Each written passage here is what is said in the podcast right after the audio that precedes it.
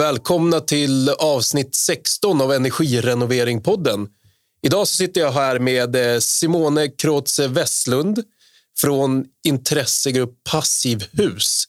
Eh, det ska bli superspännande och min första fråga är, utöver välkommen hit och så vidare såklart, intressegrupp Passivhus, vad är det och vad gör du där? Hej och tack att jag får vara här för att börja med. Eh, så eh, jag kanske börjar med att presentera mig själv. Eh, och jag är alltså vd i Intressegrupp Passivhus. Jag är arkitekt, civilingenjör, jag är snickare, jag är författare, föreläsare, jag är mamma, matte och allt annat som man kanske behöver. Jag är konstnär också. Så jag gör väldigt mycket här och jag tycker det är extremt roligt att jobba i byggbranschen. Ja, vad härligt. Snickare visste jag faktiskt inte att Nej. du var. Men är du utbildad snickare?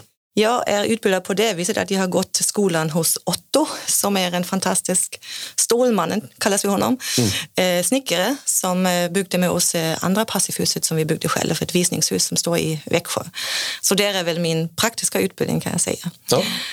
Så jag gillar ju att, att se helheten och för mig är en helhet att jag inte bara kan rita och räkna utan även förstå mig på hantverket. Ja, och det är ju såklart en klar fördel att du också har erfarenhet av det i din roll.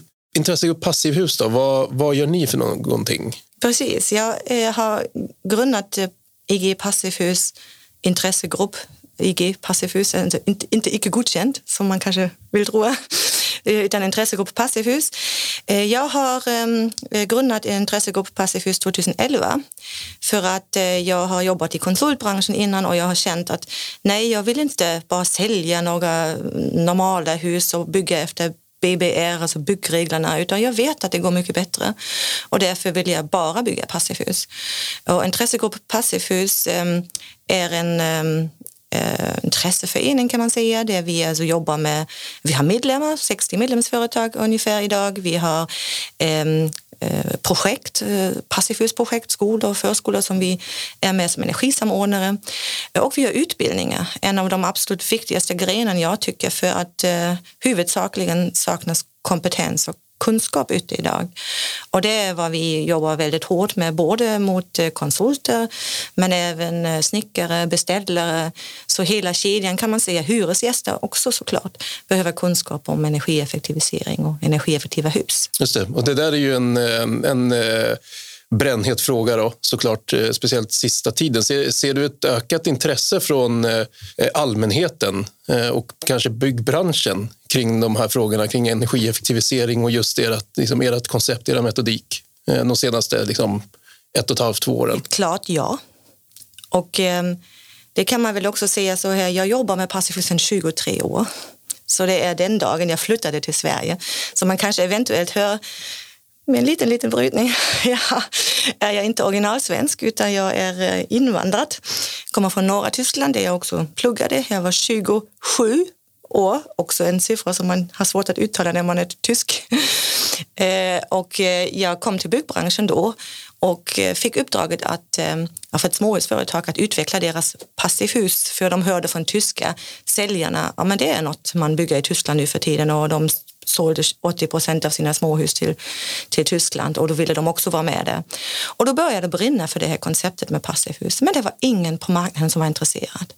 Energipriser var låga, eh, man hade ju mycket andra saker för sig, stora fina vackra kök och eh, badrum som eh, man satsade pengar på men isolering var definitivt ingenting som, som man ville eh, öka och, och betala mer för än vad man redan gör, gör då. Så det var väldigt segt i småhusbranschen. Sen bytte jag till eh, större byggnader som jag har de senaste åren nästan uteslutet byggt skolor och förskolor, eh, idrottshallar, en ishall har vi byggt som passivhus, eh, världens första i Knivsta kommun. Jag byggde Älmhult och i Sigtuna kommun och i Knivsta som sagt många skolor också förskolor. Eh, och det började bli mer och mer för kommunerna har upptäckt att detta här är ju, det är ju prisvärt. Det börjar med att det är prisvärt att bygga, vilket många inte tror. Det är en myt nämligen som spridas mycket av eh, bolag som inte vill jobba med passivhus och de sprider myten om att det är dyrt att bygga passivhus. Ja, för det hade jag en notering kring liksom just eh, vad, är, så här, vad är det någon prisskillnad att bygga på det? Och jag tänker att vi kan komma in på det. Men eh, innan vi fortsätter bara, så här, eh, vad är ett passivhus och vad kännetecknar ett passivhus? Det är bra att du frågar. Ja, för det, det, det kanske inte är som ett ämne som vi kan ja, prata visst, länge om, men ja. vi kanske börjar bara sätta kontexten ja, visst. Är det, det är helt rätt. Man är, så, man är så hemmablind på något sätt, för jag jobbar med det dagligen. Såklart att jag alla vet vad passivhus är. men så, så jag försöker förklara det. Jag, jag, jag brukar inte göra det med siffror. För att jag tror att det blir alldeles för komplext att vi pratar nu här beräkningar och grejer. För det är Passivhus är för mig ett koncept som är väldigt verkligt. Så det är alltså inte en teoretisk produkt för att börja med. Eh, passivhus är över 30 år gammalt. 34 år tror jag var det första passivhus som byggdes i, i eh, Frankfurt, alltså i närheten av Frankfurt, i Darmstadt. Eh, och sen dess finns passivhus i hela världen.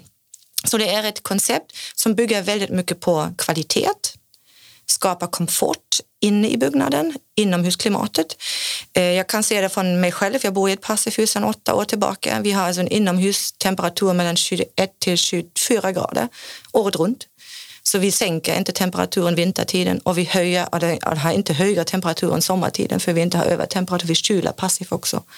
Så vi har en otroligt bra komfort, bra luft, eh, ingen kallras, ingen drag. Så det är en jättestor kännetecken för passivhus och det har att göra med många detaljarbeten, lufttäthet, köldbrygga som vi kan komma in lite senare. Um, men även för att vi kvalitetssäkrar byggnader. Du har en byggnad som är mycket mer hållbart, mycket högre kvalitet det märker vi i skolorna också. Det är ingen slit och släng. Alla är väldigt varsamma och noggranna med den här nya skolan för att de känner wow, det är mycket högre kvalitet.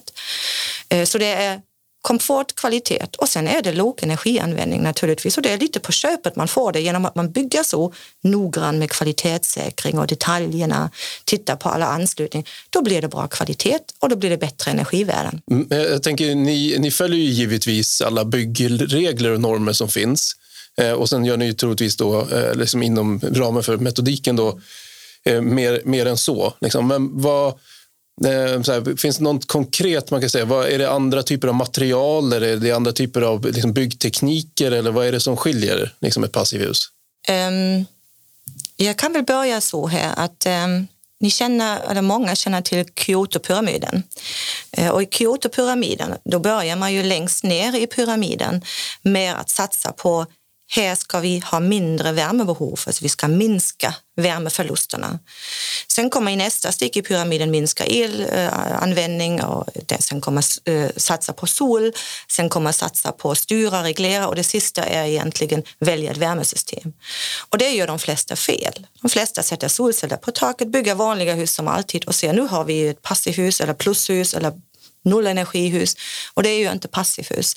Vi tittar alltid alltid, alltid först på klimatskalet. Så det är vår sovsäck, det är höljet, det är det som vi packar in, det är det som står på vårt samhälle i hundra år. Det är det vi inte kommer åtgärda någonting mer igen. Det ser vi nu med miljonprogramhusen. Det är ju knappt någon man kan motivera att sätta isolering på en ytterväg, för det gör man inte. Men därför måste vi göra det så bra som möjligt nu. Vi måste tänka idag på framtiden. Hur ser det ut i de kommande åren här? Eh, det blir varmare för oss här under sommartiden. Vi måste isolera också mot värmen. Eh, vi behöver kanske titta mer på fönster. Vad är det storleken av fönster, typ av fönster, solavskärmning och så vidare. Och i passivhusfilosofin är det stommen som är huvudgrejen. Man kan säga att det finns fem hörnsten i passivhustänkandet. Det ena är ju isolering, Välisolerad, tjock som en sovsäck oavbruten. Det andra är lufttätheten också oavbrutet runt om. Det nästa är köldbrygga som elimineras och det fjärde är fönster. Och då ser du att fyra av de fem är klimatskalet. För den femte, där är FTX. Och det har ni pratat om i en annan podd också, att eh, värme, att ventilationsförluster måste minskas. Och detta med ökning av komforten och ett FTX-system är det absolut bästa man kan ha. För då har vi i moderna ventilationssystem för passivhus villor idag över 90-92 procent återvinning. Det vill säga den varma luften vi har i vårt hus, den används en gång till genom att förvärma den inkommande kalla luften. Och det är helt fascinerande att man kan göra så. Vi kan spara alltså värmeenergi mellan 75 procent i nybyggnation och 90 procent i befintliga byggnader genom att bygga passivhus. Yes, Okej, okay, bra. Och det där är ju det där är intressant eh, att, eh, att du säger det där. För det, det, är ju så som, eh, som vi pratar också. Vi har ju väldigt mycket vi har kontakt med väldigt många människor som bor i hus som vill göra energieffektiviseringsåtgärder hemma. Eh, och det är ju en väldigt vanlig liksom, första ingång man har som husägare är ju just att eh, oavsett hur mitt hus ser ut så är det, det, är, som, det är solceller är liksom det första man tänker på oftast. Där hamnar vi ofta liksom i dialog med kunden när vi liksom rådger och så. att så här, Vi börjar kolla på klimatskalet. Eh, det, det, är det första vi måste göra. Vi måste liksom optimera husets förmåga att liksom behålla energin till att börja med. Och Sen kan vi titta på liksom, eh, vad, är det, vad, vad har vi för värmekälla som producerar energin. Liksom. Eh, och sen efter det någonstans, ja, då, kan vi, då kan vi börja prata solceller. Men men det ligger ganska långt fram i liksom underhållsplanen för de allra flesta husen. Precis, och det är ju också varför är det så? Ganska enkelt, det är lobbyism. Vi har alltså starka medierna som pratar om solceller. Eh, vi har stora elkoncerner som plötsligen förespråkar solceller. Och det innebär också att eh, människor hör ju det, vi blir påverkade dagligen av marknadsföring. Och eh, det är ju en positiv grej att producera, att konsumera, att spendera. Det är en negativ attityd att spara. Vem vill spara? Så pratar vi om energieffektivisering så är alla Ah, men vi gör någonting annat. Vi producerar istället mycket roligare. Det är fine. Då, då, är man, då, då, då, känner man sig lite fattig. När man sparar då känner man sig åh nu har jag ingen råd. Nu måste jag vara... Och det är exakt den missuppfattningen som man har här. För man vinner så mycket när man bygger passivhus. Man vinner i komfort, man vinner i kvalitet. Och passiv, det roliga är passiv menas att jag lever passivt i mitt hus. Jag ligger i mitt soffa och det är 22 grader och jag gör ingenting. Jag behöver inte gå upp och ändra någonting i radiatorn eller styra här och kolla det. Jag behöver inte titta, oj vad är elpriserna idag här? Utan allt detta gör det av sig själv. Och det är ju helt fascinerande. Det finns för mig ingen, inget annat koncept som har just den tanken med sig från början. Hur många hus, eh, vet man det? Hur många hus i Sverige om vi bara pratar om som, liksom de, som byggs nytt, då, hur många hus är det som är passivhus? Eh, jag kan inte säga det i antal hus för att det finns också lite den här hemliga passivhus. Som ni kanske förstår i namnet passivhus är eh, det finns ju också det här som är passivt, det låter negativt. Vi kallas inte det så här, vi kallas det plusenergihus, mycket trevligare. Så det, alltså det är också en, en liten begreppsgrej. Men vad jag kan säga är att det finns ungefär tre miljoner kvadratmeter passivhus i Europa. Och vi har ungefär 100 000 kvadratmeter i Sverige. Därav är tyvärr väldigt många lokaler. Så det är som jag sa innan skolor och förskolor. Så det är mindre bostäder. Det är ett antal villor, Eh, men det är inte den stora skalan ännu. Och det är ju också igen det där med lobbyism. Vi har stora byggföretag i Sverige och de har ju tillsammans med andra företag bestämt sig för andra certifieringar. Och då är det ju så att då satsar man ju på en del som man tror på och de trodde inte på passivhus, de trodde på andra miljöcertifieringar. Och då har man stenhårt marknadsfört det. Och då var man bäst alltid, för då har man fått guld utan att behöva göra så mycket och då har man fått sitt certifikat och alla är nöjda. I passivhus är det så att man måste jobba lite för det. Man får inte certifikatet bara gratis. Och vi har satt ribban lite högre i passivhus, kraven, för att skapa utveckling. Och det är därför idag vi har exempelvis 300 certifierade passivhusfönster. Och nu får du gissa hur många passivhusfönster vi har i Sverige. Eh, jag antar att den siffran är låg bara för att du säger så. Och då säger jag att vi har 12. Mm -hmm. Vi har noll. Det är mindre än 12. Det är definitivt mindre än 12. Ja, och det är väldigt tråkigt. Och det har lite att göra med, det är återigen, vi har industritillverkning, industritillverkade fönster. Eh, man tittar inte på helheten. När vi pratar passivhusfönster, jag kan prata en hel dag om passivhusfönster, det kan bli en hel avsnitt om detta här, bara så. Vi pratar om UG-värde, UFM-värde, distansprofilerna i komposit. Vi pratar om G-värdet, C-värdet i anslutningsmontagedetaljen. Så vi har betydligt mer Eh, som är utvecklat eh, i, i detaljerna än vad de industritillverkade fönster har. Karmen är isolerad, karmen blir överisolerad, montagesättet är annorlunda än vi är vana med att sätta det långt ute i fasaden. I passivhus eh, är de inne i, alltså flyttas in i isoleringsskiktet.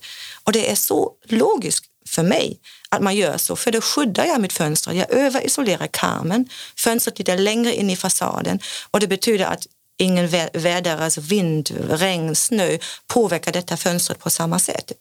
Mycket längre livslängd, mycket bättre energivärden. Jag har inga läckage runt om alla de meterna jag har vid fönstret. De försvinner. Så eh, det är ju jättemycket man kan se bara om fönster och man ser också hur utvecklingen är.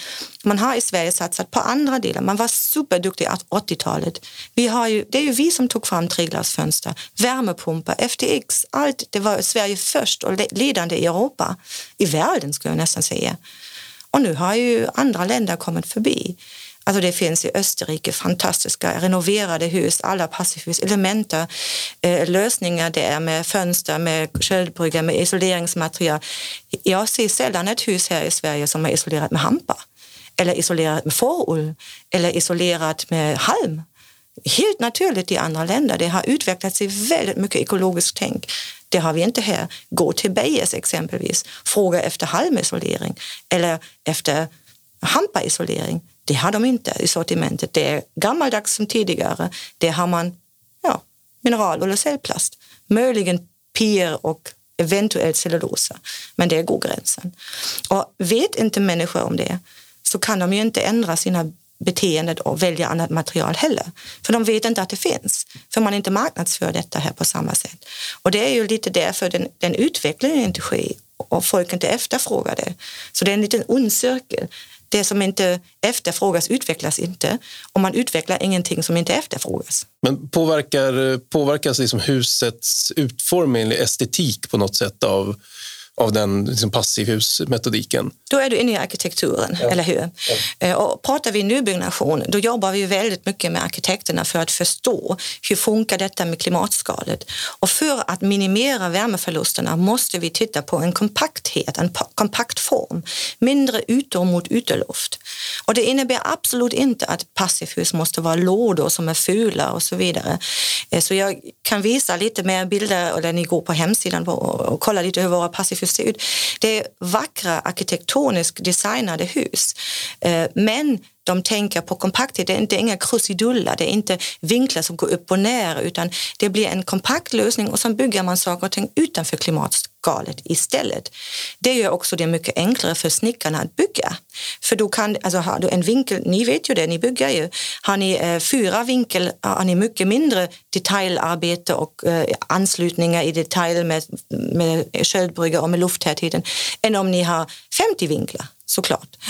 Eh, så det är arbetstimmar, det är tid, det är kostnader och det är naturligtvis i slutändan kvalitet och ett bra energiresultat. Ja, Okej, okay. men då kommer vi in på det som du berörde tidigare då med eh, liksom kostnadsbild på det här. Är det, eh, för, eh, och, du nämnde ju det att det är en myt att man ofta säger att det är liksom dyrare på något sätt. Och det är så här, jag, om jag bara skulle få chansa så skulle jag säga att det är dyrare att bygga med den typen av metodik. Men hur, hur ser det ut? Liksom, är, det, är det ett dyrare eh, sätt att bygga ett hus på? Mm. Alltså det kan man också se att det varierar. Eh, och det har bland annat att göra med kompetens och kunskap. Det har att göra med marknadsläge. Hur ser det ut? Har ni snickare mycket att göra eller är det lite som nu, eh, gå på dalar? Då är det lite enklare att få bättre priser. Så är det. Det är ju så det funkar. Eh, men grundläggande kan vi säga att vi ligger alltså mellan 0 och 15 procent i merkostnader. Och 0 procent, till och med minus kan man väl kanske säga, det är skolor och förskolor. Och detta för att vi skapar kompetens i konsultgruppen och hos hantverkare där vi följer en kvalitetssäkring, utbildar alla och vi optimerar byggnaden från början. Alltså vi ser till att arkitekterna förstår det där med kompaktheten, fönster och så vidare. Så även om passivhusfönster kostar 30 procent mer så har vi kanske mindre fönster men vi har bättre öppningar, bättre ljus för att vi jobbar på ett annat sätt för att få ljusutsläppen i de här skolorna genom att vi inte har egen skogning med exempelvis överhäng och några vinklar som gör att det plötsligt inte kommer in solen trots att man har ett stort fönster. Eh, så det finns alltså väldigt mycket man kan göra i arkitekturen och därför ligger vi på skolor i regel inte i merkostnad överhuvudtaget. Så vi har eh, flera konsultjobb eh, från, från olika stora konsultföretag har gjort undersökningar och kommit fram att det ligger mellan 0 eh, och 2 procent i skolor och förskolor. LSS-boende har vi gjort. I Mjölby byggde vi LSS-boende. Kostar lika mycket med passivhuskvaliteten än om det hade varit sådana moduler som man bara ställer dit. Um, I villor blir det lite mer avancerat kan man säga. på grund av villan som så inte är så kompakt och du behöver alltid kök och toaletter in ändå och det är ju de stora kostnaderna om man säger så här. Ehm, så eh, det ligger kanske merkostnader på 10 till 15 procent kan man säga. Men jag måste lägga till en sak också, det är det här skapade det förståelse i människorna. Vad vill jag egentligen och vad är det för värdet jag är ute efter? Är det bara den synliga köket som får kosta 250 000 eller toaletten eller min bil som jag ställer framför i garaget eller carporten? Eller är det kanske isoleringen? Kan jag ha ett A-klassat hus som stiger i värdet? För det kommer hända. Det är redan idag att banken ger lägre ränta för exempelvis passivhuscertifierade hus. Eh, och det kommer ju fortsättas. Det är ju ingen mer som köper en kylskåp idag som har D-energiklass utan det vill man ha A. Och det är samma med hus. Eh, så du, du skapar ett värde i ett hus, det är en sak. Och det andra som sagt, du får ju så mycket mer genom att du får den här kvaliteten och den här eh, komforten i byggnaden. Så egentligen är den investeringen man gör fundera över, måste köket vara 250 eller kanske gå 100 000 och resten sätter jag igång och, och bygger då istället ett bättre hus med mer isolering. Mm. Jag tror att den där det, det skiftet börjar ske lite grann ändå, den medvetenheten hos husägare. Vad, vad, vad, som inte syns, det problemet är att det syns det är bakom fasaden. Det syns inte, jag kan inte skrota med det. Jag kan säga åh, jag har en halv meter isolering. Då kommer inte grannen och säger wow, du är ju duktig och det är ju snyggt. Det är wow. Eh, inte idag, men det kanske kommer. Ja, men vi har skämtat om det där och att liksom nästa Instagram-renovering är inte det här flashiga marmoret i badrummet utan det är liksom en, en, en selfie när man står framför liksom sin välisolerade vind. Ja, ja typ. exakt. Vad krävs av mig och hur, så här, hur får jag information och kunskapen att kunna bygga ett passivhus? Mm. Det är, ju, det är ju exakt lite det som är det stora problemet genom att det inte spridas på samma sätt och att du inte har det i grundutbildningen. Jag gör exempelvis föreläsningar på universitetet i, i Växjö gör jag sedan 15 år en gång eh, för de byggnadsingenjörerna. De står alla med öppen mun när jag börjar prata om isolering som de aldrig hört talas om. För de professorerna de, på universitetet, de lär inte ut de nya tekniken. Det börjar där, kan man säga. Sen kommer du in i ett, ett konsultföretag som också har alltid har gjort så. Och sen kommer du till eh, byggföretag och då träffar du en snickare och den gamla gubben, jättetrevlig kille som är 55 eller 60. Och vi har alltid gjort så här. Eller det har vi aldrig gjort förut. Så det är ju de två meningar man alltid får. Eh, och, och sen går en, en, en ung människa med och ska lära sig nytt, nej men då blir det traditionellt och då blir det det som finns hos Beijers eller det som finns hos Fellesons isoleringsmaterial, plastfolie och vanliga träregler och så vidare. Så det, blir, det, det är väldigt mycket kunskap som saknas. Och vi har försökt det, vi har fantastiska utbildningar en passivhusexpertutbildning, en tio dagars för konsulter, för eh, platschefer, arbetsledare, för beställare och så vidare. Vi har en hantverkarkurs, en tre dagars kurs. Jag älskar den kursen, den, den tycker jag är fantastiskt fin med lite praktiska övningar, man tätar själv, man lär sig de olika material. Man lär sig argumentera också mot kunden. Varför är det så bra här att bygga lufttät? Varför är de anslutningar bättre när, är, när de är köldbruksfria? Eh, sen har vi lite eh, andra saker som kanske kan vara bara roligt. Vi har en liten Youtube-kanal som eh, vi har spelat in små, små filmer, fyra, fem minuter. Eh, lite oprofessionellt kanske, men väldigt, väldigt enkelt att förklara, förklara exempelvis isolering, kompakthet, köldbrygga, täthetsmaterial, olika isoleringsmaterial. Hitta bakom fasaden, så enkelt. Eh, Youtube-kanalen där. Vad, hit, vad var den hette? Youtube bakom fasaden. Bakom fasaden, mm. ja. Bakom fasaden är en Youtube-kanal och vi har på Instagram en fin eh, eh sak som min dotter och jag gjorde här under, under, i våras. Så vi åkte genom Europa två månader, tågluffade genom 12, nej fel, genom 19 länder. Så vi åkte genom Europa och vi besökte 19 länder eh, och eh, har bara bott i passivhus. Och så har vi eh, intervjuat de passivhusägare som bor, det är studenter i studenthem, det är hotell och det är privatpersoner. De har öppnat dörrar åt oss. Så vi har övernattat där och vi har frågat dem, vad är det så, varför valde du passivhus och vad är det som är speciellt med det? Och berätta lite och visa oss din, ditt passivhus. Och det ligger ute på, på Instagram under Passiv Voyage, passiv resa, passiv voyage på franska. Då. Eh, och då var vi i länder som Grekland och Frankrike och Spanien och Portugal och Tyskland och Österrike och, eh, och, och visa allt detta här. Hur, hur bygger man i de andra länderna? Vad kan vi lära oss av dem? Jag som eh, husägare då, eller privatperson, vad, vad kan jag göra för att liksom skaffa mig mer kompetens och kunskap kring det här med passivhus? Eh, det är ju, det är ju precis eh, samma eh, sak eller samma idé också. Det, det viktigaste är att man går en utbildning eller får information. Det finns hemsida. Det finns en väldigt fin hemsida som jag glömde säga som heter passipedia.com. Och Passipedia är som Wikipedia men för passivhus. Eh, där får man jättefin information. Eh, men sen har vi utvecklat en byggherreskolan och den tycker jag är super, super intressant. För det är ju en endagsutbildning för husägare eller för sådana som vill bygga hus eller köpa hus. För jag tycker det är som om man vill köra bil och man gör ett körkort eh, för att verkligen kunna hantera det man, man gör sen. Och ett, ett, hus behöver underhållas och det kan man göra fel. Och det är väldigt viktigt att veta vad är det egentligen för hus jag bygger eller köper? Vad har det egentligen för möjligheter för mig att exempelvis en, eh, eh renovera, energirenovera? Eh, eller om jag bygger nytt, vad behöver jag tänka på från början i arkitekturen och så vidare? Eh, så den, den är väldigt viktig. Sen har vi ju byggt ehm, vi har byggt ett visningshus också, jag vet inte om jag sa det innan, där, vi, där man kan provbo. Alltså man kan komma till oss och så kan man övernatta där och känna lite vad är egentligen skillnaden? Vad är det med komfort? Vad, vad pratar hon om egentligen hela tiden?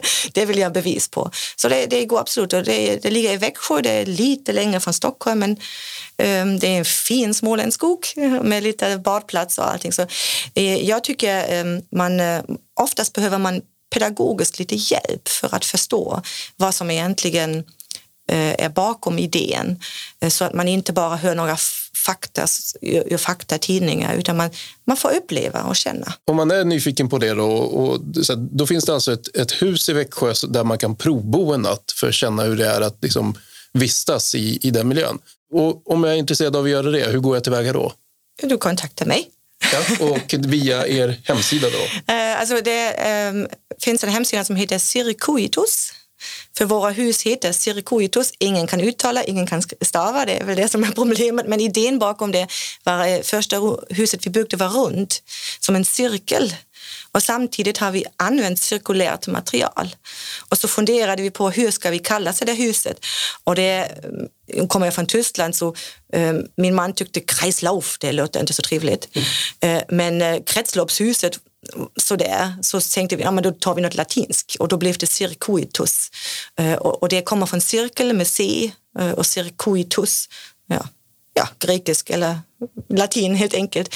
Eh, men jag tror man hittar det och annars är det det runda huset som var med i SVT Husdrömmar som var första hus som man också hittar eh, information. Jag tror man, om man eh, går in i Passivhus så hittar man i alla fall mitt namn någonstans på nätet. Så det är, ju, det är den vägen man kan gå och då, och då får man information hur man kan hyra det här Øh, øh, eh, provbo, øh, man får information om lite böcker. Jag har ett litet barnbok som heter Vi bygger oss ett passivhus. Också väldigt fint och enkelt och pedagogiskt förklarat hur det funkar. Och så har jag skrivit en liten roman som heter Det första huset som också beskriver hur man bygger passivhus. Så jag tror vi har gjort ganska mycket för att komma, för att nå ut det är bara ingen som hittar oss. Mm. Då kan ju vi kanske lägga länkar i vår beskrivning till det här avsnittet till utvalda adresser då, eh, som kan hjälpa en att eh, hitta informationen. Bland annat Youtube-kanalen också kan vi ta där.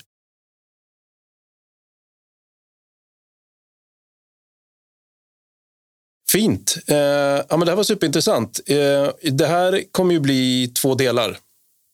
Eh, och i den andra delen då så kanske vi hoppar in lite grann i eh, eh, lite mer kring metodiken och prata lite om renovering och så vidare.